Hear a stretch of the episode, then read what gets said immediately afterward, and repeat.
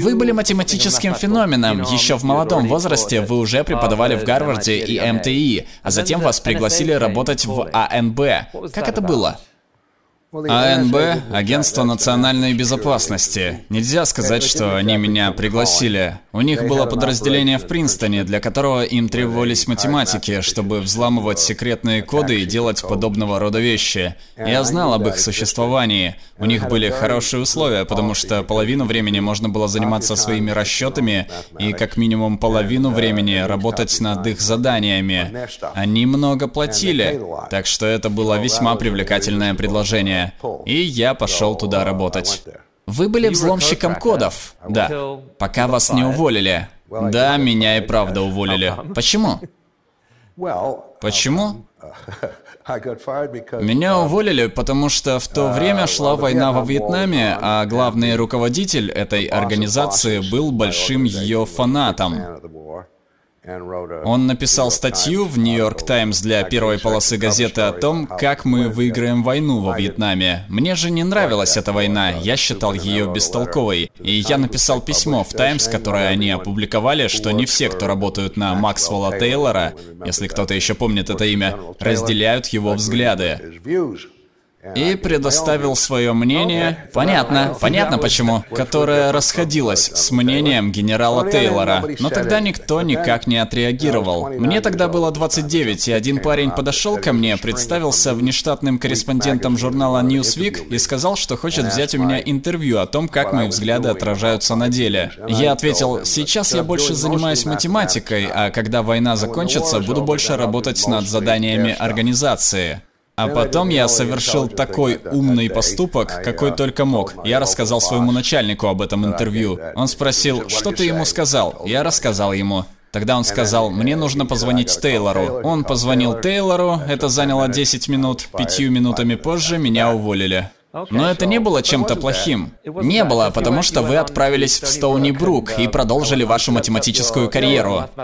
Вы начали работать вот с этим человеком. Кто он? О, Черн. Черн был одним из величайших математиков столетия. Я познакомился с ним, когда был аспирантом в Беркли. У меня было несколько идей, которыми я поделился с ним, и они ему понравились. Вместе мы работали над тем, с чем можно легко ознакомиться здесь. Вот оно. По результатам вы издали известную совместную научную работу. Можете ли вы объяснить в общих чертах, о чем эта работа? Нет. Кому-то я мог бы ее объяснить, но... Возможно, вы объясните это, но немногим, немногим людям. Помнится, вы сказали, что это как-то связано со сферами, поэтому давайте начнем с них. Действительно, хочу только сказать об этой работе до того, как мы приступим, что в этой работе была сильная математика. Uh, Мне она очень нравилась, и Черну тоже. На ее основе даже образовалась подотрасль, сейчас она в самом расцвете. Но интереснее всего, что она была применима и к физике, о которой мы ничего не знали. По крайней мере, я-то уж точно. И не думаю, что Черн знал чертовски много. Примерно через 10 лет после публикации работы парень по имени Эд Виттон из Принстона начал применять ее к теории струн, а в России ее начали применять к теории конденсированного состояния. Сегодня то, что называется инвариантами Черна-Саймонса, широко распространено в физике. Это было потрясающе, мы вообще не знали физики, я и подумать не мог, что это будет иметь к ней отношение. В этом и есть математика, никогда не знаешь, куда она приведет. Невероятно! Мы говорили о том, как эволюция формирует сознание людей, которые могут постичь или не постичь истину. Каким-то образом вы разработали математическую теорию, абсолютно не зная физики, а через два десятка лет выяснилось, что она применяется для детального описания физического мира. Как такое произошло? Бог его знает. Знаменитый физик Вигнер написал эссе о необъяснимой эффективности математики.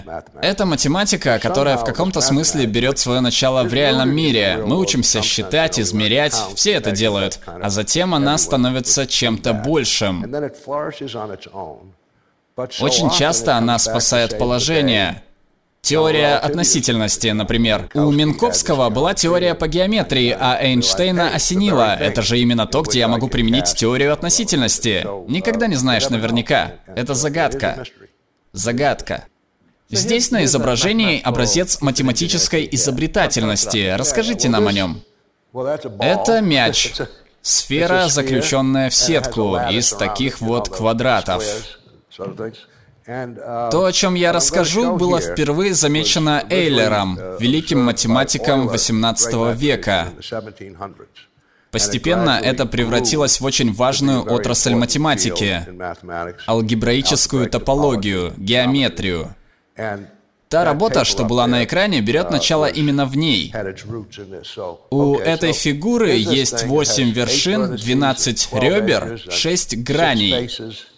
Если рассчитать по такой формуле вершины минус стороны плюс грани, то получим 2. Что ж, двойка хорошее число. Можно сделать по-другому. Тут оболочка из треугольников. У нее 12 вершин, 30 ребер и 20 граней, 20 плоскостей. Вершины минус стороны плюс грани также равно двум. И такое можно проделать с чем угодно. Покройте фигуру оболочкой из любых многоугольников и треугольников или теми и другими. Вычитая из вершин стороны и прибавляя грани, в итоге получите два. Вот другая фигура. Это тор, или поверхность пончика, покрытая прямоугольниками. 16 вершин, 32 стороны, 16 граней. Вершины минус стороны получается 0. Всегда будет 0.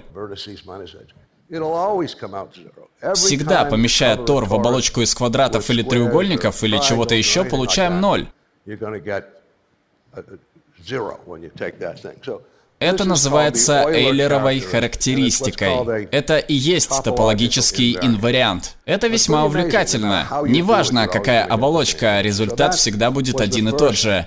Это было первым шагом в середине 1700-х годов в сторону дисциплины, которая теперь носит название алгебраическая топология. В своей работе вы взяли эту идею и развили ее в многомерную теорию, применимую к многомерным объектам, и обнаружили новые инвариантности? Да, к тому моменту уже существовали многомерные инварианты, классы Пантрягина, а также классы Черна. Существовала целая группа различных видов инвариантов. И я трудился над одним из таких типов с целью смоделировать его как бы комбинаторно, нежели как это обычно делалось, что привело к этой работе и нашему открытию новых зависимостей. Но если бы не господин Эйлер, написавший почти 70 томов, посвященных математике, имевший 13 детей, которых он, очевидно, качал на коленках, пока писал работу. Если бы не Эйлер, то, возможно, и не было бы никаких инвариантов. Ваше объяснение помогает понять, какой гений кроется за этим достижением. Давайте поговорим о Ренессансе. Вам приглянулась эта идея, и будучи взломщиком кодов в АНБ, вы начали взламывать коды в финансовой отрасли. Думаю, вы не купились на гипотезу эффективного рынка. Каким-то образом вы нашли способ получать невероятный доход более 20 лет. Как мне объяснили, не столько размер дохода был впечатляющим в вашей схеме, но удивительно низкая волатильность и риск в сравнении с другими хедж-фондами. Как же у вас это получилось, Джим? Мне это удалось благодаря великолепной команде. В то время, когда я занялся торговлей, я стал немного уставать от математики. Мне было уже далеко за 30, а денег почти не было. Я начал заниматься торговлей, и дело пошло хорошо. Я заработал много денег благодаря одной лишь удаче. Точнее, я думал, что это удача. Конечно же, математически я ничего не просчитывал, но обратившись к данным спустя некоторое время, я понял, похоже на то, что тут есть некая структура. Я нанял несколько математиков, и мы начали создавать модели. Подобную работу мы делали в Институте военных исследований. Разрабатываешь алгоритм и тестируешь его на компьютере. Работает, не работает и так далее. Давайте взглянем. Вот типичный график некоего товара. Взглянув на него, я думаю, это просто случайная кривая, скачущая вверх-вниз. Может, в целом с небольшим восходящим трендом. Как можно вести торговлю, используя этот график и видеть, что движения кривой не случайны? В те времена, это старый график, у товаров и валют была тенденция к тренду. Не обязательно такой тренд, как здесь, но тренды периодически наблюдались. И если думаешь, сегодня я сделаю прогноз, основываясь на поведении кривой за последние 20 дней, выделено желтым, возможно, это будет неплохой прогноз, и я немного заработаю. Несколько лет назад такой подход сработал бы, не идеально, но сработал. Заработаешь денег, потеряешь, снова заработаешь, но игра не стоит свеч. Вы бы немного заработали даже за год. Это весьма рудиментарная система. Вы тестировали множество трендов разной длины и смотрели, можно ли по 10-дневному или 15-дневному тренду предсказать, что случится дальше. Конечно, пробуешь такие вот вещи, смотришь, что лучше всего работает. Следование за трендом процветало в 60-х годах. В 70-х было так себе, в 80-м же годам уже нет. Потому что это стало очевидным для всех. Как вам удалось остаться в авангарде? Нам это удалось, потому что мы искали новые подходы, в некоторой степени краткосрочные. Целью было собрать колоссальный объем информации. Тогда мы делали это вручную.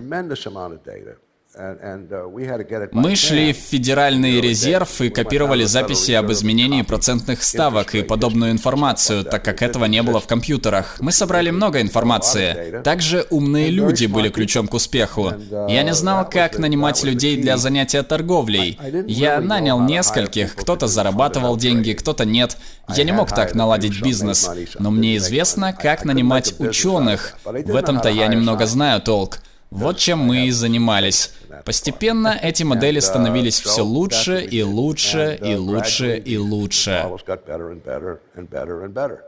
Считается, что вы сделали нечто важное для Ренессанса, создали эту культуру, эту группу людей, не простых наемных рабочих, которых можно переманить за деньги. Их мотивацией была математика и наука. Надеюсь, это так, хотя отчасти дело было и в деньгах. Не могу сказать, что все они пришли не ради денег. Думаю, многие из-за этого пришли, но также и потому, что знали, как увлекательно это будет. Какое место во всем этом занимает машинное обучение? В каком-то смысле все, что мы делали, и было машинным обучением. Просматриваешь кучу данных и пытаешься воссоздать разные схемы прогнозирования, пока не выходит все лучше и лучше. Не обязательно была отдача, но это работало. Такие схемы прогнозирования могут быть весьма неожиданными. Вы же все берете в расчет, верно? Вы не упускали из виду погоду, длину платьев, политические мнения. Да, длину платьев мы как-то не брали в расчет. Что тогда имеет значение? Все, все имеет значение, кроме длины подола. Погода, ежегодные отчеты, квартальные отчеты, исторические сведения, все что угодно. Мы принимаем терабайты информации в день. Храним, перерабатываем и подготавливаем для анализа. Цель — найти аномалию, найти подтверждение того, что, как вы сказали, гипотеза эффективного рынка неверна. Но любая аномалия может быть случайной. Так секрет в том, чтобы наблюдать за многочисленными странными аномалиями и определять, где они сходятся? Любая аномалия может быть случайной, однако, имея достаточно сведений, можно определить, когда она не случайна. Можно найти аномалию, устойчивую на протяжении долгого времени. Тогда вероятность того, что она случайна, невелика. Но аномалии исчезают со временем, поэтому необходимо быть в курсе всего. Многие люди, взглянув на индустрию хедж-фондов, шокированы тем, что там творится. Как много там все зарабатывают и как много умных людей задействовано. У вас есть какие-либо опасения, связанные с этой отраслью? А может и со всей финансовой индустрией в целом? Стоит ли нам опасаться, не знаю, увеличения неравенства? Как бы вы объяснили происходящее в индустрии хедж-фондов? Я полагаю, что последние 3-4 года дела у хедж-фондов идут не очень. Мы-то заработали, но вот индустрия хедж-фондов в целом не так уж процветала. Фондовый рынок сейчас на подъеме, это все знают. Соотношение цены к доходу выросло. Так что серьезные деньги, вырученные за последние, скажем, 5-6 лет, не были заработаны хедж-фондами. Люди спрашивают меня, что такое хедж-фонд? Отвечаю, 1,20. Что значит, сейчас это 2,20. 2% за управление и 20% за результат. Хедж-фонды бывают разными. Есть слух, что ваши ставки немного выше 2%. У нас в свое время были самые высокие ставки в мире. 5 и 44. Таковы наши ставки. 5 и 44. 5% фиксированной ставки и 44% с прибыли. Даже с такими ставками приносишь своим инвесторам кучу денег. Да, мы много им зарабатывали. Люди злились. Как вы можете выставлять такие высокие ставки? Я отвечал, можете вывести свои деньги, но реальный вопрос был, как мне получить больше? В какой-то момент, как думаю, я уже говорил, мы все выплатили нашим инвесторам, ведь у фонда есть емкость. Стоит ли нам волноваться, что в индустрии хедж-фондов занято слишком много талантливых математиков и других специалистов мира, которые могли бы трудиться над решением множества мировых проблем? Дело тут не только в математике. Мы нанимаем астрономов, физиков и подобных специалистов. Не думаю, что стоит сильно об этом беспокоиться. Это все еще довольно мелкая отрасль. Напротив, Привнесение науки в мир инвестирования помогло сделать мир инвестирования лучше. Это сократило волатильность, повысило ликвидность. Спреды стали уже, так как люди торгуют. Я бы не беспокоился о том, что Эйнштейн может отойти от дел и основать хедж-фонд. Вы сейчас в том периоде своей жизни, когда вы инвестируете, хотя теперь с другого конца системы, вы инвестируете в развитие математики по всей Америке. Это ваша жена Мэрилин. Вместе вы занимаетесь благотворительностью. Расскажите об этом. Мэрилин основала... Вот она здесь, моя прекрасная жена. Она основала фонд около 20 лет назад. Думаю, в 94-м. Я говорю, что это было в 93-м, но она настаивает, что в 94-м. В какой-то из этих лет. Мы основали фонд, чтобы заниматься благотворительностью. Она вела бухгалтерию и все остальное. Тогда видения у нас еще не было, но постепенно оно сформировалось. Мы решили сфокусироваться на математике и науке, на основных исследованиях. Так мы и сделали. Примерно шесть лет спустя я покинул Ренессанс и стал работать в фонде. Вот что мы делаем. Фонд Math for America в основном инвестирует в будущее учителей математики в стране, обеспечивая их дополнительным доходом, оказывая поддержку, проводя коучинг. Вы стремитесь сделать их преподавание более эффективным, а призвание учителя — вдохновляющим людей занятием. Да, вместо того, чтобы ругать плохих учителей, что привело к упадку духа во всех образовательных центрах, особенно в области математики и науки, мы воспеваем хороших учителей и повышаем их статус. Мы выделяем им по 15 тысяч долларов каждый год. 800 учителей математики и естествознания в Нью-Йорке в государственных школах, и это только основная часть. Они высоко мотивированы. Они продолжают работать в своей области. В следующем году их будет тысяча, что составит 10% всех учителей математики и естествознания нью-йоркских государственных школ.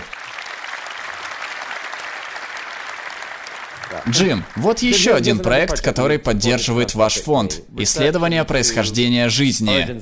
Что это на экране? Сначала предыстория, а потом я объясню, что это такое. Происхождение жизни — волнующий вопрос. Откуда мы взялись? Здесь есть два вопроса. Первый — каков путь из геологии в биологию? Как мы появились? Другой вопрос — с чего все началось? Что, если такое и было вообще, побудило жизнь? Это два очень интересных вопроса. Первый вопрос – извилистый путь от геологии к РНК или к чему-то такому. Как это все произошло? А другой – с чего пришлось начинать? С большего, чем кажется на первый взгляд. На снимке – зарождение звезды. Каждый год во Млечном Пути, состоящем из 100 миллиардов звезд, возникает по две новые звезды. Не спрашивайте как, но они образуются. Это занимает около миллиона лет.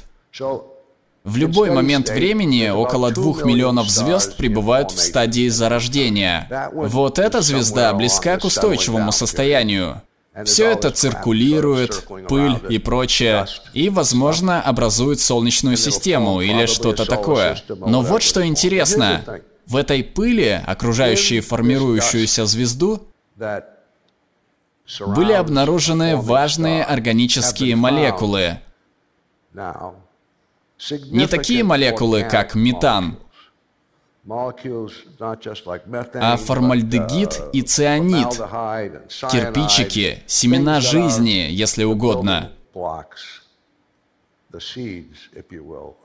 Возможно, это закономерность. Может быть, планеты во Вселенной создаются из таких вот кирпичиков. Значит ли это, что повсюду существуют разные формы жизни? Может быть. Но вопрос в том, насколько извилист путь от хилых зачатков, от этих семян до образования жизни. Большинство этих семян упадут на невозделанные планеты. Лично для вас найти ответ на вопросы, откуда мы взялись, как произошла жизнь, это то, что вам хотелось бы узнать. Да, мне бы хотелось. Я хотел бы знать. Ведь если путь развития довольно извилист и маловероятен, тогда что бы ни побудило жизнь, мы можем быть одни во Вселенной. Но с другой стороны, учитывая наличие этой органической пыли, летающей повсюду, у нас может быть много друзей вне этой планеты. Я бы хотел знать. Джим, несколько лет назад мне выпал шанс поговорить с Илоном Маском, и я спросил, в чем секрет его успеха. Он ответил, серьезное отношение к физике. Слушая вас, я замечаю, что серьезное отношение к математике изменило всю вашу жизнь. Математика принесла вам богатство, а теперь позволяет инвестировать в будущее тысяч и тысяч детей по всей Америке и не только. Значит, наука действительно пригодилась, и математика помогла? Математика точно помогла. Математика помогла. Но это также было увлекательно. Работа с Мэрилин и в фонде доставляет мне удовольствие. Меня вдохновляет такая мысль. Если относиться к знаниям серьезно, это может многое дать. Спасибо вам за вашу потрясающую жизнь и за то, что пришли на TED. Спасибо. Наш проект существует благодаря поддержке зрителей на Patreon. Вы можете присоединиться и получить различные бонусы. Ссылка на нашу страницу Patreon в описании. Особая благодарность за поддержку Марии Кузьминой. Также отдельно благодарим следующих следующих зрителей. Дмитрий Гущин, 610 Азар, Павел Бабкин, Андрей Потемкин, Таня Лето, Ирина Норна, Игорь, Эрик Аэропетян, Андрей Цивилев. Озвучил Глеб Иванов. Перевел Алекс Терри. Отредактировала Алина Силуанова.